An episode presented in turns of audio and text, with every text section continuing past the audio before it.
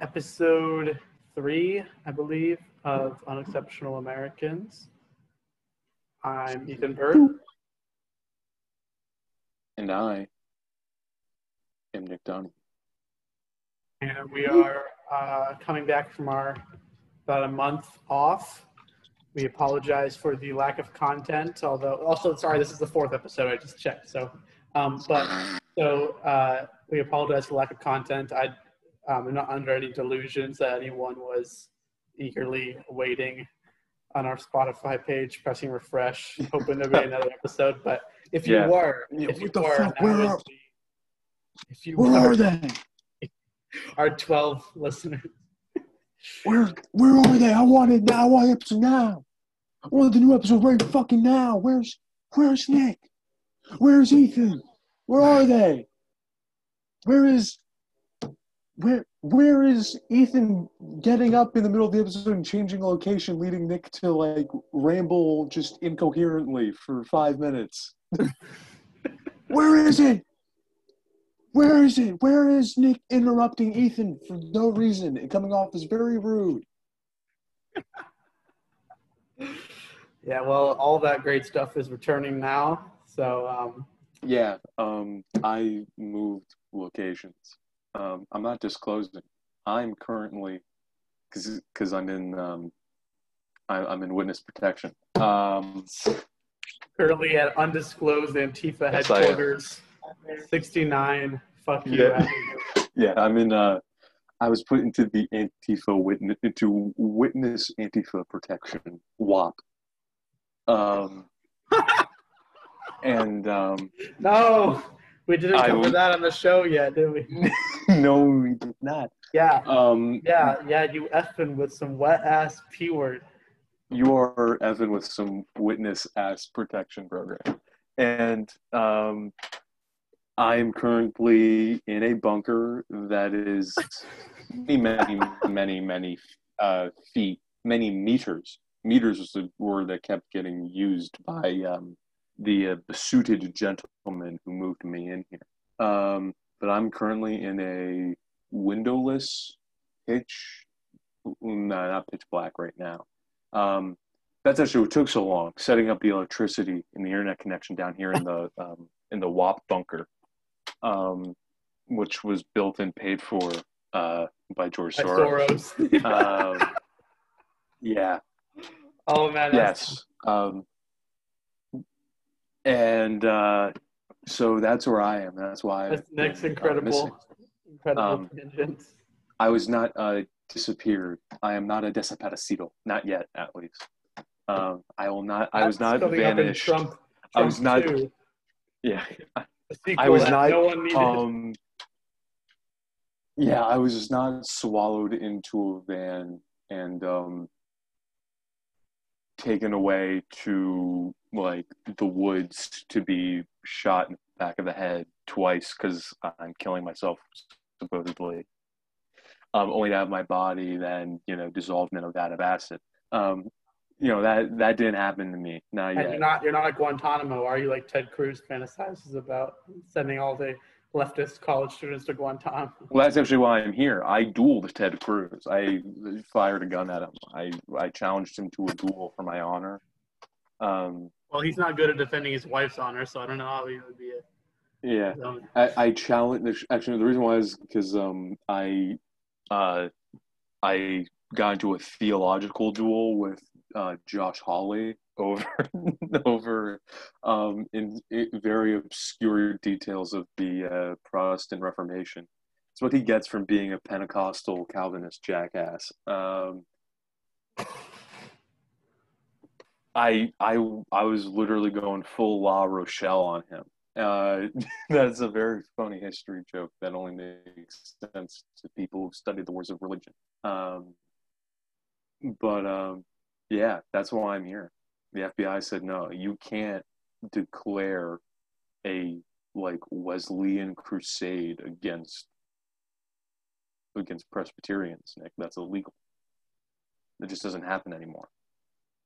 And so I'm currently in the uh, um, I I was the Catholic Church volunteered to relocate me for my uh, service in the war against uh, against the worst kind of Protestants. Um. So. All right, Uh, let's move on have- re- let's, let's move let's on move to on. reality Let's now. move, yeah, let's move on to the real world, um, where people have died. a lot of people have, quite a few people have died in um, acts of political violence over the past couple weeks, and um, maybe it's just the media coverage, mm, but it's I don't I, it's really not. Um, that uh, it just feels like it's been a long time since people were just getting killed in the streets uh, for political reasons in the United States. Um, I mean, last last time it was happening, it was the FBI doing it.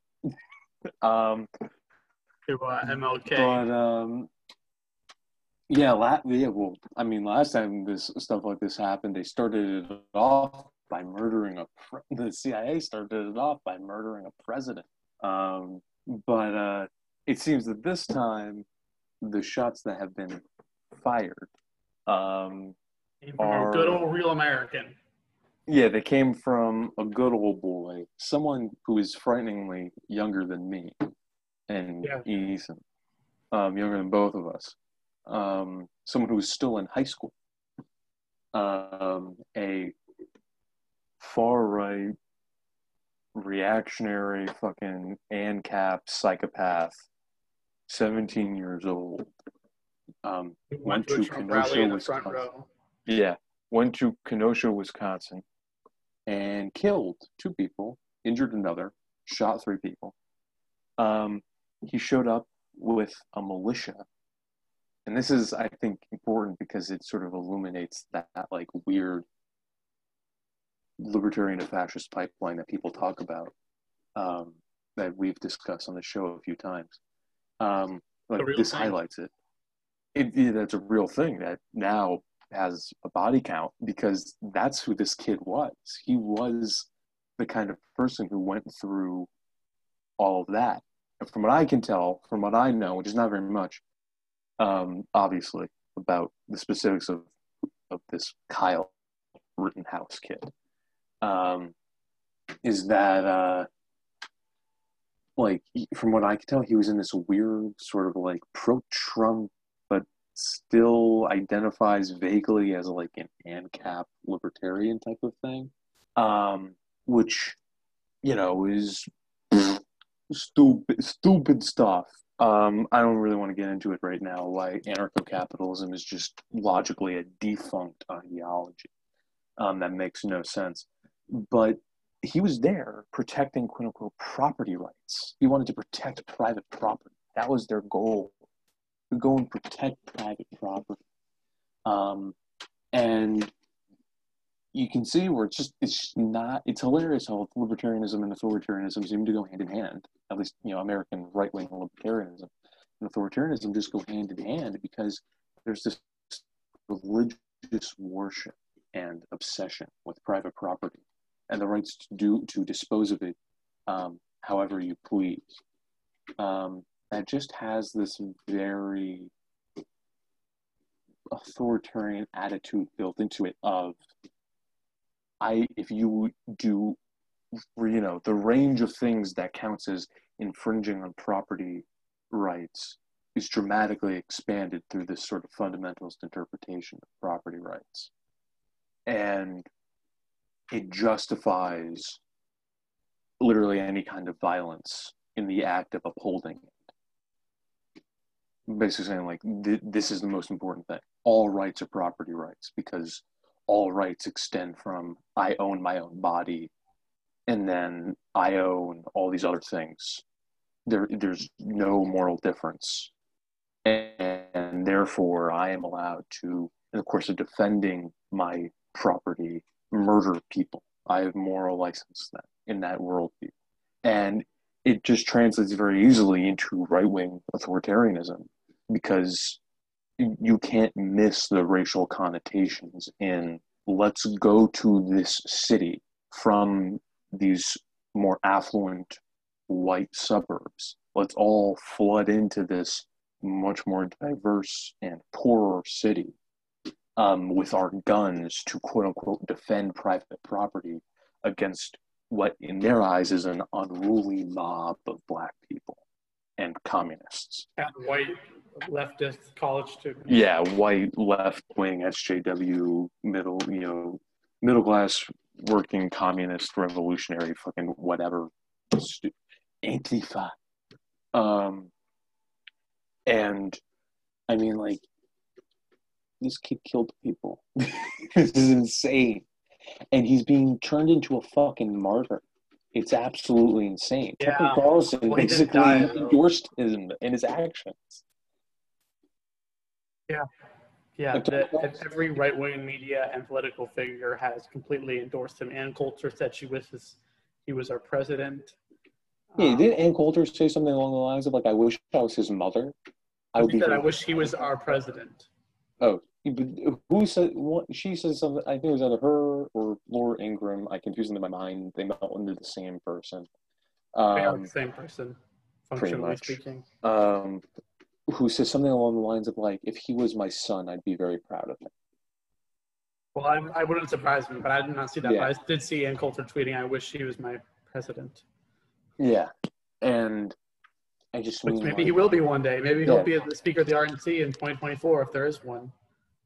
I mean, like, this is where you realize like the self fulfilling prophecy that the Republicans have been this game of a self fulfilling prophecy that they've made, they've declared, where they have within you know Fox News is covering this shit day and night, literally twenty four. It's covering protests day and night, twenty four seven. Trying to paint this as the mo in the most scary, chaotic, um, dark way that they can. They are yeah, you would think there just is a revolution nonstop, wall to wall coverage about um, American cities are going up in flames. America Donald- burning. Donald Trump suggest Donald Trump suggesting in an interview that like quote if I didn't go into Portland and you might not have had a city left, which is like yeah they were gonna burn down literally they, they had a nuke, Antifa's tactical nukes. Um, I should know. I'm sitting next to one of them in the bunker. Um, and to one of the uh, I'm sitting next to one of the um, one of the nukes that Elon Musk made for us when he was on our side. Um, No, I, I, I thought it was I thought it was Soros's top scientists. No, they're they're busy working on the God machine that Alex Jones is terrified of. They're working on a God machine, folks. They're gonna see the future. You don't know. You can't see the future. Only God can.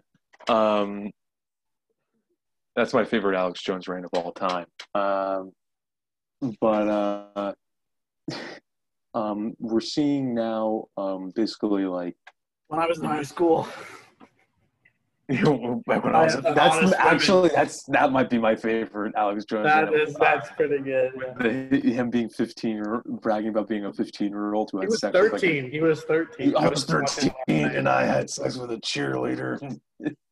And then she wanted me to do Satan stuff, and I just left. I prote- I protected my virtue from all the Satan stuff that she was getting into.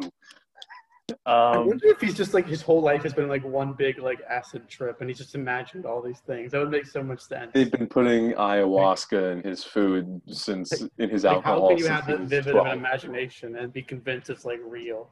They just he should he should write a novel. Honestly, it would be very. I would love Alex Jones to write a novel about his life and why he has come to be the way he is. Um, all right, back to the serious matter at hand.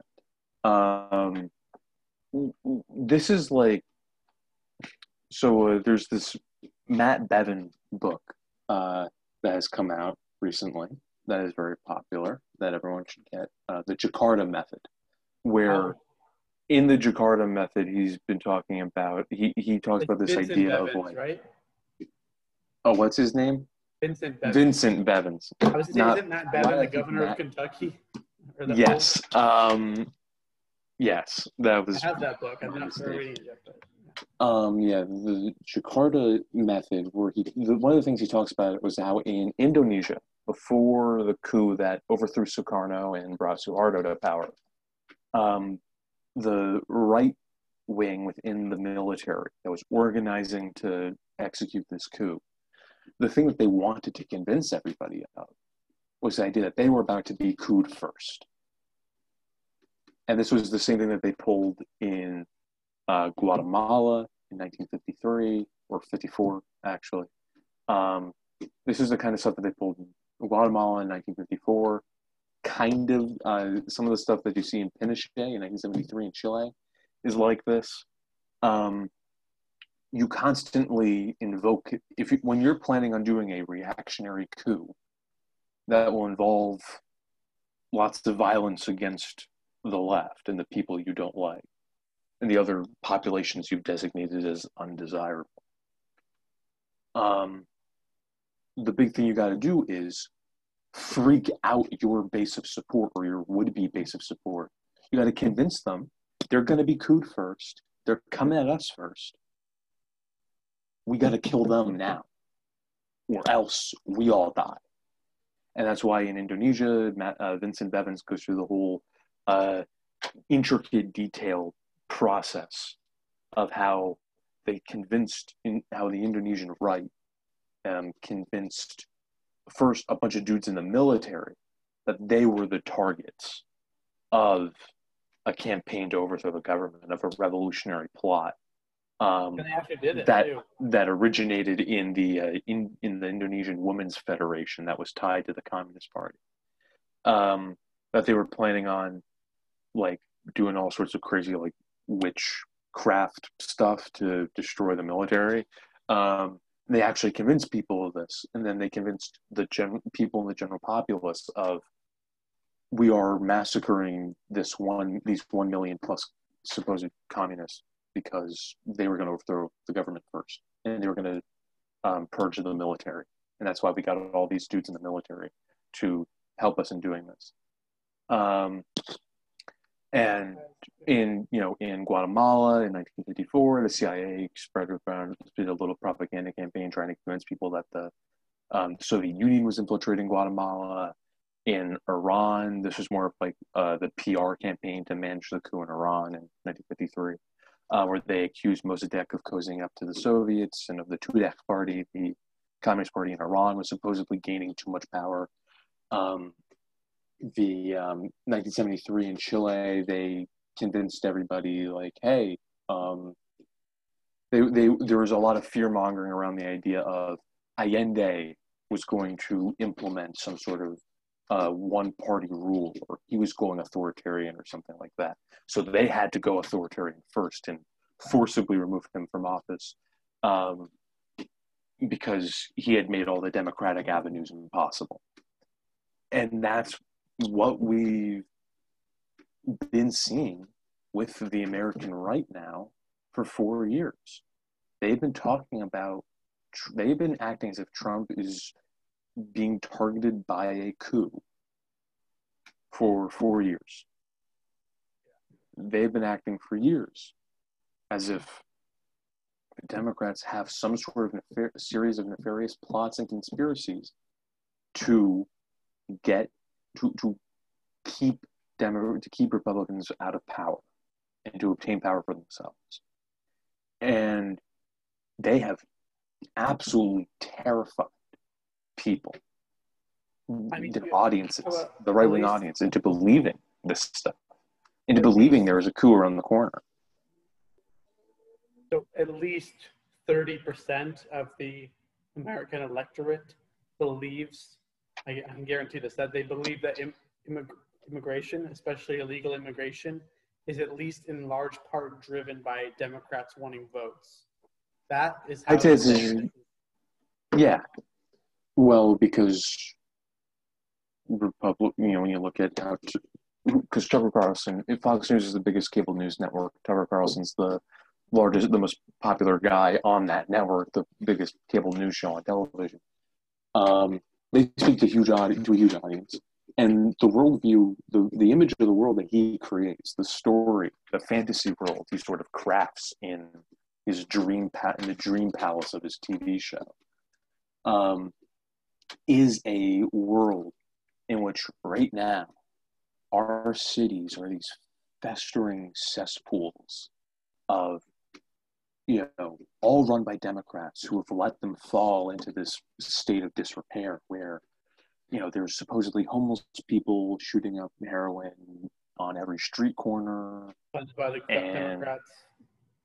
there are illegal immigrants in gangs everywhere selling the drugs and trafficking them everywhere and killing each other and murdering people and whatnot that you have these like ro- roving gangs of black thugs pretending to protest doing all sorts of violence supposedly and that you also have in the background this elusive antifa terrorist organization that is you know, setting everything on fire. Like literally, that just seems to be what people think, what conservatives think is happening. They ironically think that there's just shit being set on fire everywhere. um, and like that's it. Like they're literally physically going to burn the country down. And, um, I mean, like that's how you convince people to start picking up guns and going out there and murdering people on your behalf. Like was it like seven percent of the population, according to some recent poll, has a favorable opinion of QAnon? Seven percent. That's terrifying. That's a lot of people. That's millions of I'm people. honest, no, honestly, I'm surprised it's not higher. So Yeah. it's still mean, like- too high. But QAnon has totally supplanted Alex Jones in providing um, a never-ending web of, neg- of nebulous um, you go conspiracy theories. anywhere in the middle of the country, you'll see Infowars stickers still on people's cars. Well, yeah, he still has a. Uh, I don't know how large the audience is, but I'm sure he still has a substantial one.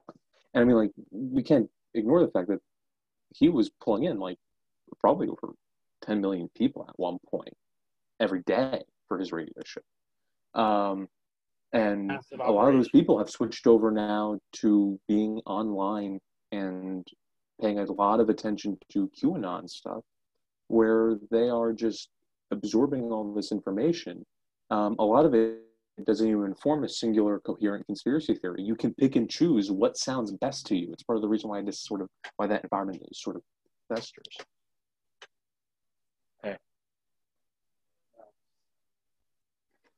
Yes. And um, continue. Say what you were saying. I wasn't saying anything. Oh, sorry. Um, I got a little distracted there for a second. Okay. Um, I thought you had something. And this is why um, we talked about this a little bit in the show, but this is why I would encourage people to vote for Joe Biden is because not because of anything about him, literally it has nothing to do with him, but because as much as we want to, and as rightfully so, people on the left will point out the massive, massive flaws in the American system, but potential for changing that system under the under the not maybe current system, but the system before Trump is extraordinarily, in, infinitely higher than the potential for making any kind of real positive change under what could happen. Maybe not definitely going to happen, but what definitely is a real possibility if Trump wins another term, which is a continuing um, strengthening of the kind of new fascist infrastructure that's being developed in the country. And the fact that we have Trump, who's the president, the current sitting president of the United States, you know, he's the actual president, and he's, you know, he's got he's got all the titles, and he's just like any of the other ones. But he is actually saying that if he doesn't win the election, it is going to be a fraud. He said the only way they can take this away from us is if they cheat. He has literally said that he will not accept the results of the election if it doesn't favor him. And he said the same thing in 2016, but he ended up winning. But if he loses this time, obviously that's still preferable because um, even though he'll probably try to stay in, there's definitely, I, I have at least somewhat faith that he will eventually be removed just by the sheer force of the other people that don't want that, that, that don't want to go along with this whole thing. But that, that also is a possibility that it won't happen. That maybe he'll lose and still stay empowered. So that's definitely possible. But if he actually wins, if he wins a real, especially wins the popular vote, which I don't think is going to happen, but if he wins and he gets another, you know, mandate, as he would like to claim from the people, he's going to become so much more emboldened. He's going to waste four more years of actively going backwards on climate change. Not that Biden's going to take any active steps forward, but at least it's better than going backwards. And he's going to continue the assault on civil liberties. And there's a great there's a great um, point, which is that while Democrats are not great on these things. They are not the ones that are actively turning the empire on its own civilians at home, which at least gives us the opportunity to make the real kinds of changes that we need. And so, as far as I see it, Biden is just kind of a band aid, which will allow us to, you know, heal our wounds eventually. It's not saying he's going to be some kind of fix all. I mean, Bernie wasn't even going to be a fix all, but the like the path that people are still fucking around and saying that these people are the exact same is ridiculous. And that's what really annoys me to see so many people online, especially online. Most of the people exist online primarily, and they're saying that this is kind some kind of you know lesser of two evils, as if you know it's their like it, it's even if lesser of two evils, they're still they're still um, you know he's still lesser of an evil. You know, there's still someone that is clearly clearly much better. And the differences may not have even been as clear before, but I think they're very clear now, especially with what's going on with this 2020 with the coronavirus, with the continued assault on, you know, democracy, on protests, and this uh, this this right wing media ecosystem that is only further emboldened by having one of their own in the White House that is making up these ridiculous conspiracy theories about Antifa yeah, like a person who's yeah, like the the president is literally just like a boomer grandfather. He's like someone's boomer granddad who just be- reads Breitbart and watches OAN and believes all of this shit that they say, which is all usually stuff that is most of the time just straight made up. like just fully pulled out of their ass. And he just believes it. He just says and, and then just repeats it from a presidential podium. Um, and that is terrifying. But yeah. um, like building on what you were saying about uh, voting for Biden, it is genuinely just like It is bet we were we were joking about me being locked in Guantanamo earlier. Yeah, I would much rather um, spend a night in jail after being like hauled off by uh, local police than um, getting shot by another Kyle Rittenhouse or arrested by unmarked thugs and thrown into a black van and spirited away to Guantanamo, never to be heard from again. Um, I would much rather the former than the latter. I'd, I'd much rather live than die and spend a night in jail than spend years in military detention. Um, and I think that's just like that's just a very obvious thing and we have to be very serious. Like there's a very authoritarian sort of undermining of our uh, civil liberties to the point where i mean like let's face it like the republican party has been waging a, a war since 2001 on everyone's civil liberties under the guise of fighting well, terrorism. and before that but and before it's always yeah, hard to draw a line but but um, definitely since like 2000, there's been a consistent um, long term assault on civil liberties. And I mean, like, that's why people like Rand Paul are so full of shit, by the way. Oh, yeah, Rand Paul's absolutely full of shit. Um, anybody who ever thought he was a libertarian, um, you can kiss my ass. You can you can eat my ass. Um, the all, both hairy cheeks, eat them all. And um, because I've been saying Rand Paul is not a real libertarian, libertarianism is a sham since like 2014. I was calling it, and um, eat shit. He, yeah, that's another thing that happened while we were gone. He asked he he asked for people to be arrested first and then investigated the people that were just like yelling at him on the street. Yes, yes. Um, I saw that. Um, but speaking of annoying assholes who ate shit recently, you want to talk about yes, something yes. less depressing? Yeah, um, of course. Here's, here's the good news. Um, Massachusetts had its primary recently, and um, Alex Morse lost. Um, we can talk about that. That was sad, um, but Not- not, not unexpected. Um, not unexpected at all. Another Just another, revealing. Example of why we need to be not fooled by these kinds of, you know, hysterical, hysterical, you know, allegations against people. Yeah, we need to be um, a little more uh, rational. Yeah. we need to reel everything back in.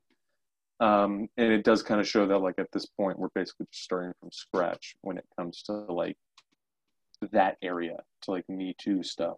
Like, it was totally demolished by this primary. At this point, we got to build back up. Um, and um, the, um, but,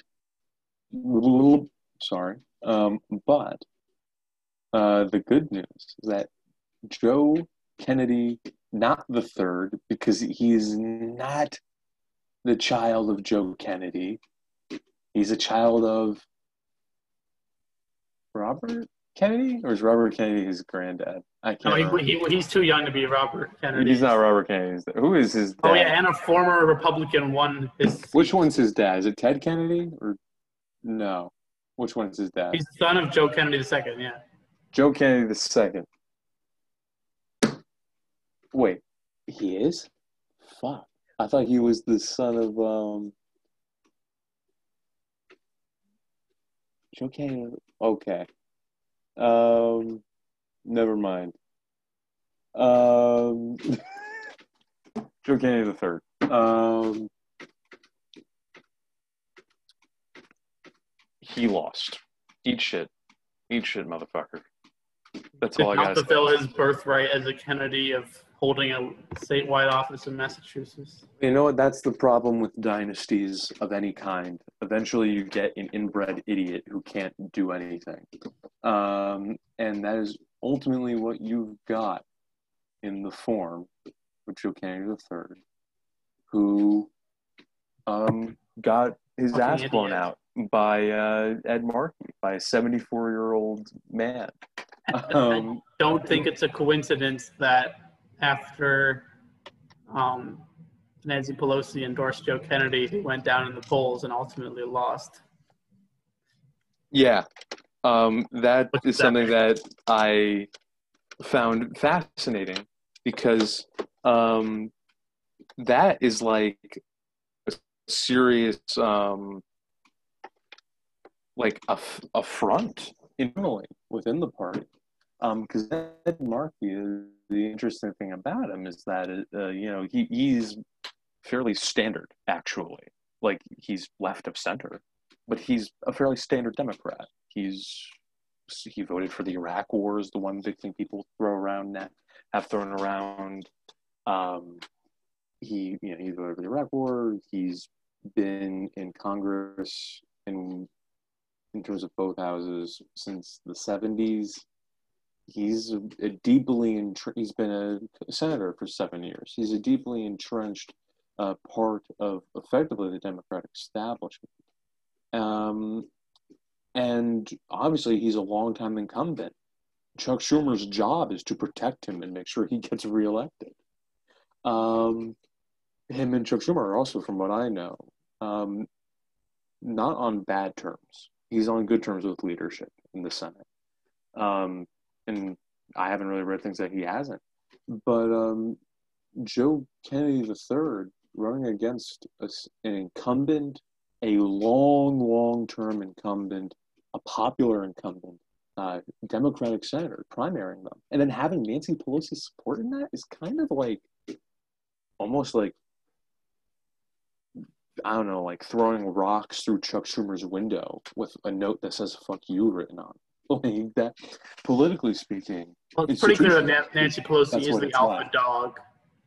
Chuck Schumer Yes. is just, is just because as you said in the first episode, the iconic quote, he's at full capacity. he's at full capacity. He can't do anything. He's he can't even run his own caucus correctly in his own house.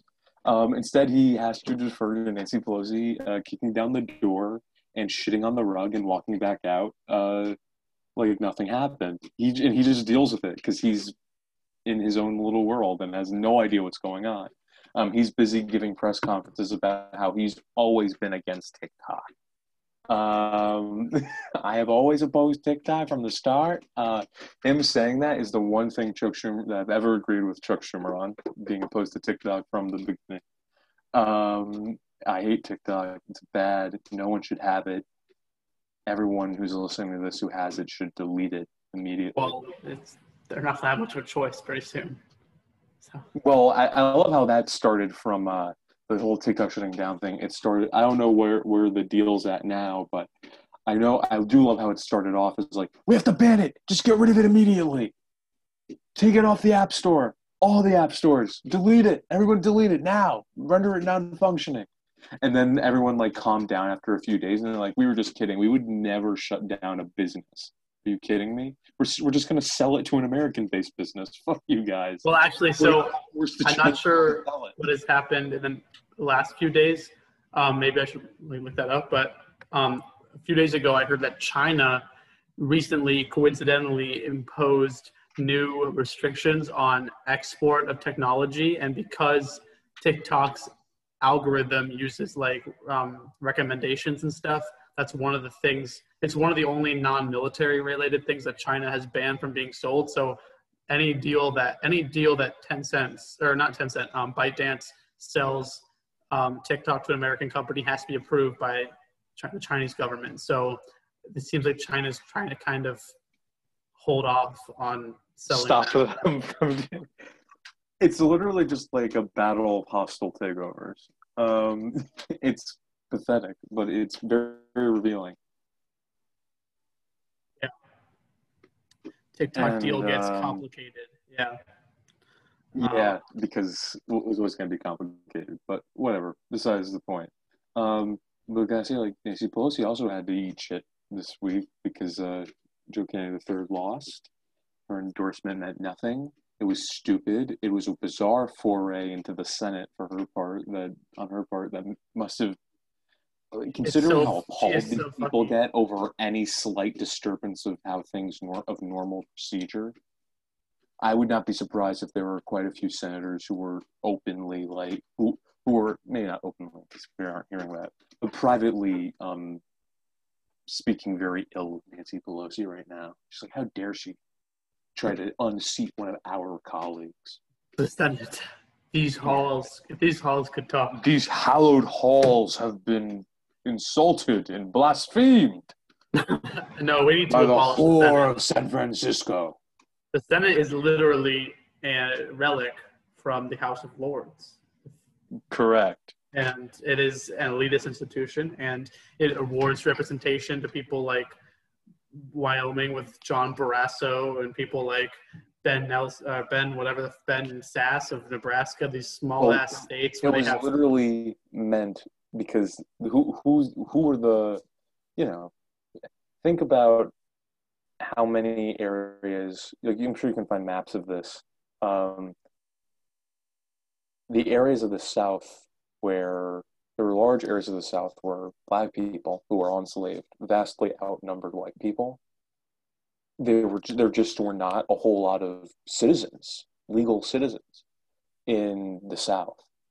So they literally the rural southern states, the more rural, the deep southern ones. Um, Virginia was not on board with creating a Senate because they had a lot of people and they were going to be very happy if they could have a dominant position in the House of Representatives. But it was the other southern states that like really pushed hard for like actually we need a body where we can hold an insanely disproportionate amount of power. Because like we protect our slaves, or like protect yeah, our the yeah, slavery.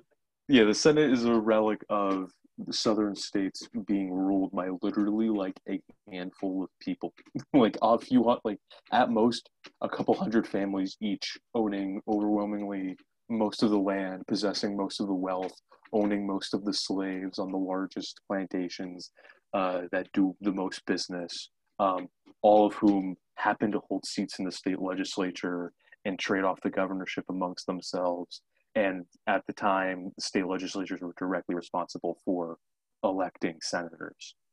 So, and the three fifths compromise obviously gave them disproportionate seating in the House.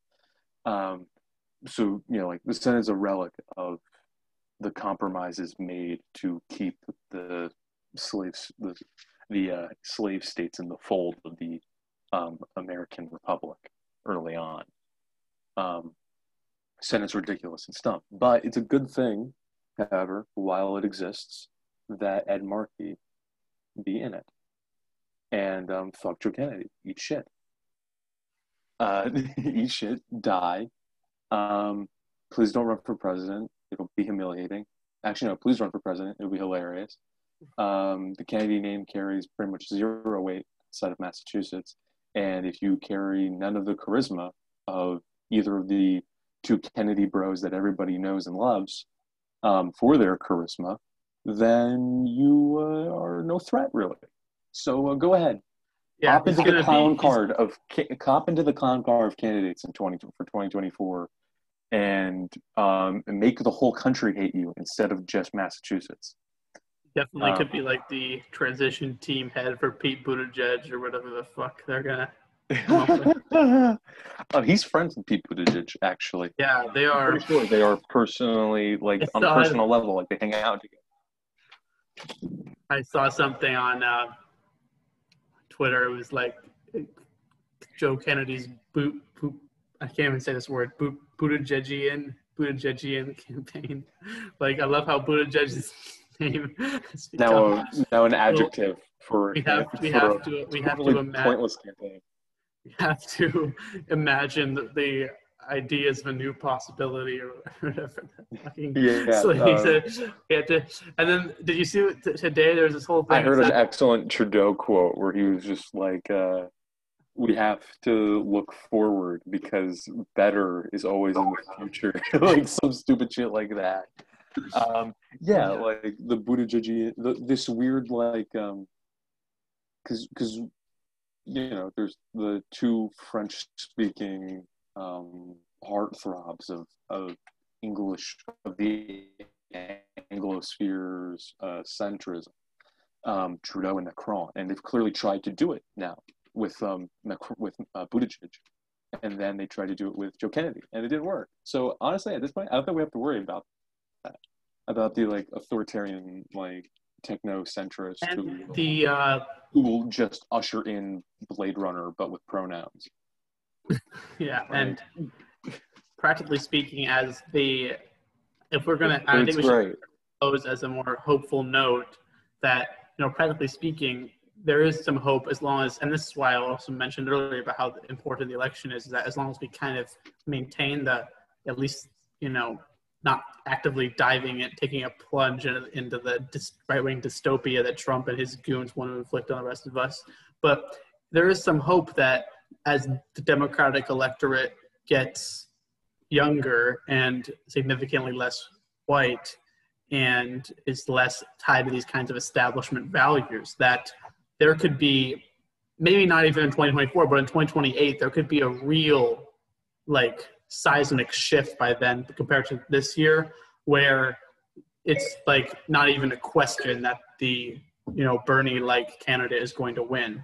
And will that be too late? Maybe, but you know it's definitely. I think that there is definitely a the, the, the fact is the Democrat the Democratic Party the Democratic Party while the politicians and a lot of the older voters are and a lot of the party like infrastructure is shifting farther and farther to the right the electorate is still shifting to the left, especially on more social issues. And I think, you know, younger generation people are more fed up with capitalism. I think there is potential, but we can't we can't passively wait for that to save us. But we have to rec- we have to have some grain of hope, and we have to say we have to work for you know ma- making a better future. We have to work to kind of you know show voters that there is an alternative to this you know neoliberal and fascist dichotomy that has frankly been dominating our politics since yeah Bush administration. Yeah, I mean, like the the crisis of neoliberalism has opened up a gaping maw below us that we can all fall into. This gaping maw of impending fascist doom.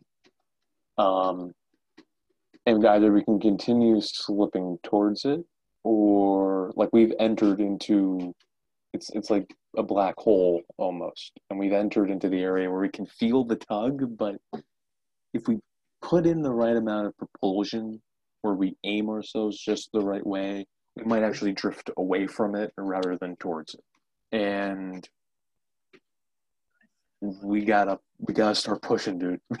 we, it's it's Apollo thirteen. It's the scene where they're just taking random shit. We gotta we gotta make a we gotta make this circle go in this square, right? And it, that's what we're on right now. And step one is just like, for the love of God, making sure the next four years don't become literally unsurvivable. Um, I'm being very depressing, even though you keep trying to do an uplifting note. My bad. Um, well, this the... is what I gotta say. Um, the Alex Morse loss should not be very depressing. Um, should have seen it coming. No one paid enough, paid any attention to it until the hit job happened. That's on all of us. But also, I didn't realize this, but that's the first district, right? And the first district is actually like most of Western Massachusetts, which I did not realize that Richie Neal represented Western Mass. I, th- I think it is. Before I sound like a total idiot, let's look it up. Um, Second district, right now, um, first district, yeah. First district. Yeah, yeah. pretty much the entire west of the state, which I did not realize, but Western Massachusetts, people should realize, is not Massachusetts overall is a very blue, fairly liberal state. Western Massachusetts is literally like rural Western Massachusetts is actually like I'm I'm actually shocked that looking at the map of this district that it's represented by a Democrat. I was actually well, it's D plus twelve here. Before I found, yeah, before I found before I found yeah, but it's D plus twelve, but it's also um, it, it's also the the rural part of the state. It's the aren't there some one. aren't there some cities there like uh, there are, but I'm saying the wet relative to Massachusetts, yeah, yeah, Mass true, is true, more conservative, sure. more rural. Um, there's some significant cities, but are there any Republicans like, in Massachusetts? Boston delegation. Are there any Republicans in Massachusetts? I have no idea. Um, maybe. The governor is uh, the governor's Republican, and I think it's telling that Joe Kennedy decided not to run. Well, they do. Him. Well, they do a weird thing in Mass. Mass. Uh, Massachusetts is a weird state. They like to do this weird thing um, called um, being um, stupid, uh, where they just constantly elect Republicans for governor, even though they're constantly constantly electing Democrats to like it's all Democrats. A massive supermajority in the House, in the state legislature, and um, elect them apparently like Democrats to every. For Mitt Romney, you get, gotta gotta admire the hustle. Mitt Romney was the governor of Massachusetts and now is senator from Utah. He does not give a fuck where he goes as long as he can get his hands on. And now he says Black Lives Matter. He really, really doesn't give a fuck. Um, but yeah, um, Massachusetts is just a. I don't like Massachusetts very much. I'm not gonna lie. I'm just gonna be honest. I'm not a very big fan. Um, actually, no. What am I saying? I love The Departed. I love Irish people. I love uh, Dropkick Murphys. Um, those are great. And I love Salem and Nathaniel Hawthorne and the Transcendentalists. But other than that, if you're from Massachusetts, don't drive near me. Don't breathe near me. Unless you're from Salem, then we can talk about witches. Or if you're Irish and you're from Boston, then we can drink a lot. But then we can get drunk and don't talk at all. That's how you communicate, actually, in Bostonian. Um, but other than that, don't exist in my presence. Um, and thank you, Massachusetts. You didn't. You did the bare minimum of not disappointing me. Yeah. In fact, you exceeded my expectations by Honestly, not it was electing much candidate. exactly what I expected. I expected by the end that Markey was going to win and Morse was going to lose. But yeah, Yeah. Um, you exceeded, yeah, Massachusetts exceeded my low bar, and um, because of that, I'm very happy. And I think that uh, points up for us because it means that actually they didn't, they couldn't pick up, they couldn't, they could not pick a left wing politician off. They failed in it. They this just showed the the line has held. AOC, Ilhan Omar, Rashida Tlaib, they added to it Um, with Cori Bush Cor- um, they all and, and Ed Markey, they all held on. They fended off their primary challengers from the right, and Cori, and we've seen a bunch of other major victories. Jamal Bowman and Cori Bush, chief amongst them. Um, Mondaire Jones as well, um, right? Um, Well, Mondaire Jones has a bit of a weird soft spot for Israel that has, he also has a bit of other policies that are kind of Yes, center, but, but still better than whoever was- vaguely more, yeah, maybe more of a war. And if you add up all those people that are kind of like vaguely progressive, like Mark Pocan, who also endorsed Joe Kennedy, which was weird, and which was also weird and stupid Um, and maybe bad, Jayapal, especially since I actually like Mark Pocan. Ayanna Pressley and these kind of people that are kind of weirdly like in the middle of these two factions. If you add all all those people, like Yeah. the left is The people who are in between a very significant amount of seats. The question is, will they be able? Will they be willing to stand up when it gets hard? Because I've seen a lot of them kind of break. You know, the people that aren't as hardcore as AOC and well, we'll see what happens with those people. And this is the this is another reason why we have to vote for Biden. Why I hope he wins. And I can't believe I'm saying that out loud.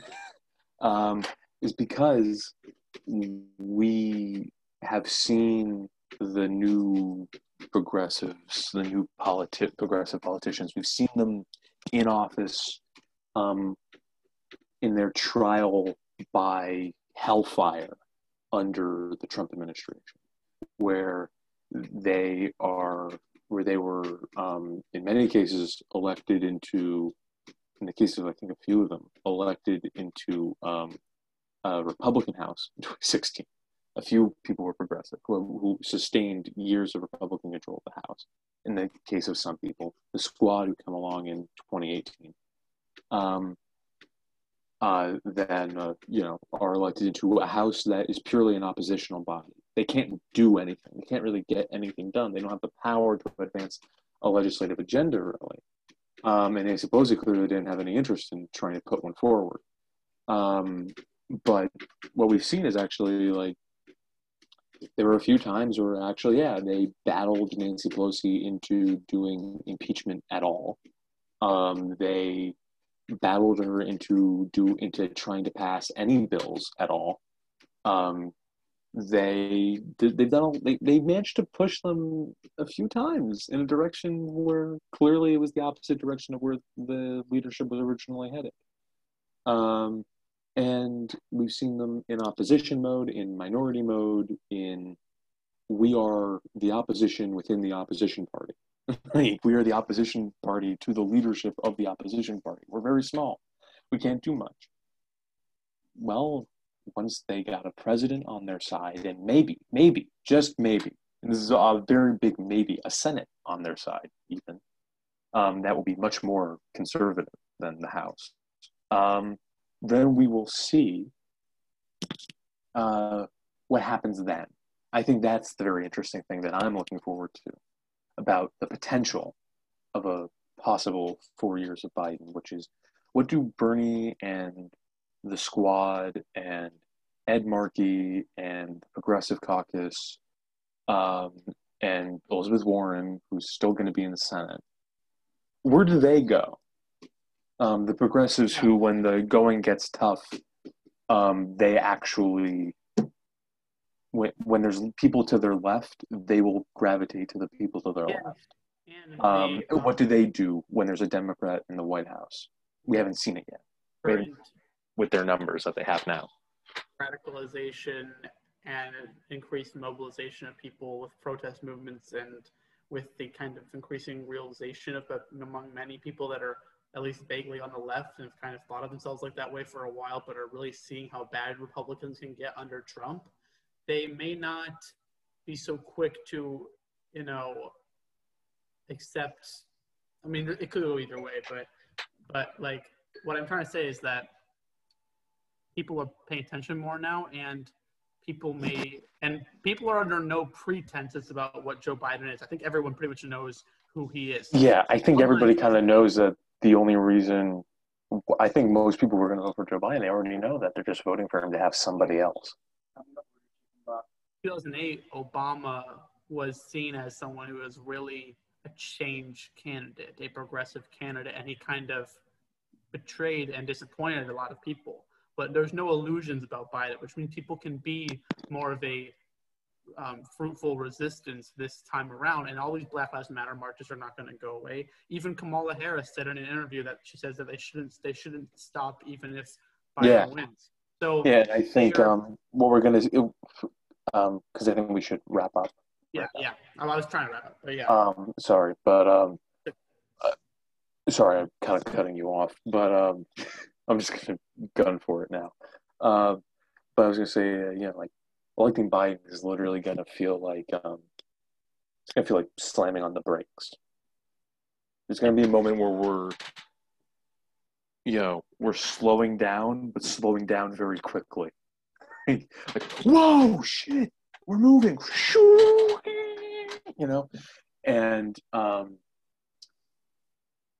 it's in that moment where I think a lot of people realize that like they're just electing a placeholder for four years. I haven't met a single person who thinks Biden's going to do two terms. I've met literally zero people who think that, and I think there probably are literally zero people who think that and even want it. There's zero people, maybe even like if it's possible, there's a negative number of people who think that and believe that. And they, um, I think everybody just knows we're just electing somebody who's just, we just want a body in the room. We want a physical person. Not even an adult. In, it's any functioning in, adult. It's kind yeah, any breathing adult. We need a breathing thing. a life form in we, we need some sort of life form to occupy the Oval Office that is not Donald Trump. And then everybody just kind of has to is going to have to sit stand there for a second and think like after the rush of slowing down and everything not being as feeling as chaotic things are going to not feel as chaotic i think for a little bit. Like it's probably i think it's going to be like a rush. If if mine wins it'll be like a rush for a few months. Um, through the inaugurate through to the inauguration and then afterwards because there's obviously going to be some drama about Trump not wanting to leave office and thinking the results are fake. And there's obviously going to be violence. There's probably going to be a spike. There's going to be a lot that's going to go down. militias. a lot of right-wing violence that's going to spike up and then hopefully go down hopefully decline. Um, maybe it won't maybe we're stuck. Maybe we end up we, like we can put the shoe on the other foot. We can say President Biden send in the National Guard to yeah, we're gonna Kyle Rittenhouses. Yeah, maybe we're gonna have to say uh, send the National Guard to Spokane, Washington. The white nationalists are acting up again. Um, or maybe we end up like I don't know, like Egypt or something, and every every so often there's like some sort of election or political event. We got to be like, shit, the religious fanatics are at it again. Everybody's got to like do whatever it takes to stop them again. Um, and um, I think we are just kind of, you know, everybody's going to catch their breath eventually and then think, what now? What's the point? Now that we have the big, scary Cheeto man out of office, now that the big doodle is gone. Um, what do we do? What now? We have to like like there's stuff to do, but what? What do we do first? How do we go about it? And um, we're going to have to see the different factions in each party sort of recuperate. And I could see that going a lot of different ways. I hope that we get a left wing of the Democratic Party that's just very militant, stays on it.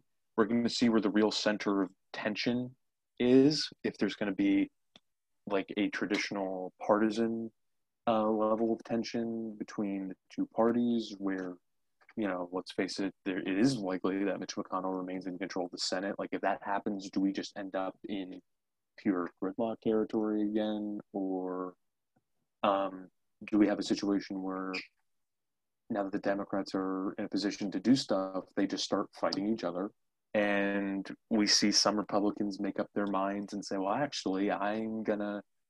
Um, not be as obstructionist anymore because I want to team up with the centrist Democrats to do what they to, to do certain things that our donors want to prevent the leftists from bullying the Democrats into doing what they want. Um, we're like, like that could be a possibility when you have a real left, and especially if all your far rightists are out have given up on elections because they think um, Satanists control them. Um, and they start blowing themselves up in shopping malls and at Planned Parenthoods, then, um, like, you're, you're going to end up in a situation where maybe a coalition of the center becomes more necessary um, for the interests backing it. Um, but I would just generally like to see like a left wing of the Democratic Party that directly tries to organically tie tie itself to the movements on the ground, all the energy happening on the ground, um, with Black Lives Matter and um, union organizing and labor organizing and labor militancy that's going on in the wake of the pandemic um, that connects themselves to that and connects themselves to a to, to serious to a much more serious progressive agenda um, you know like because I want things to keep moving left because eventually again, we're going to get know, to the point where I'm mainstream. Yeah, that's Again, that's you know, the goal. Tying this all together and closing up here is that none of this will ever happen if you know Trump retains power, and that's why election is still very important. Yes. The disappointment yes. of having to vote for Biden, it's a necessary sacrifice for sure. Please, and please for me, please, please just vote for Joe Biden, please. I can't. I can't and vote for this. people down the ballot too that are good. Because there's a lot of good people. Dear God, if you're gonna waste your time voting, just vote for. Make sure you vote for good people down ballot. don't don't vote for Harambe or anything. Yeah, yeah. If you if you you know have so if you if you uh, constipate yourself enough, you know you you you you get your shit together enough and you hold it in enough to uh, vote for Biden for president. Don't immediately let it all go and then like write in Harambe, these nuts, um, Megan a mess in my pants, buzz off loser. Uh, I'm forgetting Seymour Butts. Like, don't just write those names into everything below it because you just can't hold it in anymore. Um, like, let your sh- let your underwear fill with shit while you write Joe Biden, Kamala Harris. While you you know check off Joe Biden, Kamala Harris, um, most progressive candidate for House, progressive candidate for Senate, progressive candidate for fucking dog uh, catcher. Like, w- wait till you get, wait till you're like out of there, and then you know scream at the top of your lungs. You know, like I, I voted for Travis Scott. I voted for Post Malone. Like I voted for WAP. I wrote in Megan Thee Stallion and Cardi B on the WAP ticket. I think I think this episode is gone off the rails. All right. All right. Thanks everyone for listening to uh, to us and stay safe, and hopefully we'll uh, we'll see you next week. See you next week. Bye bye. Bye bye.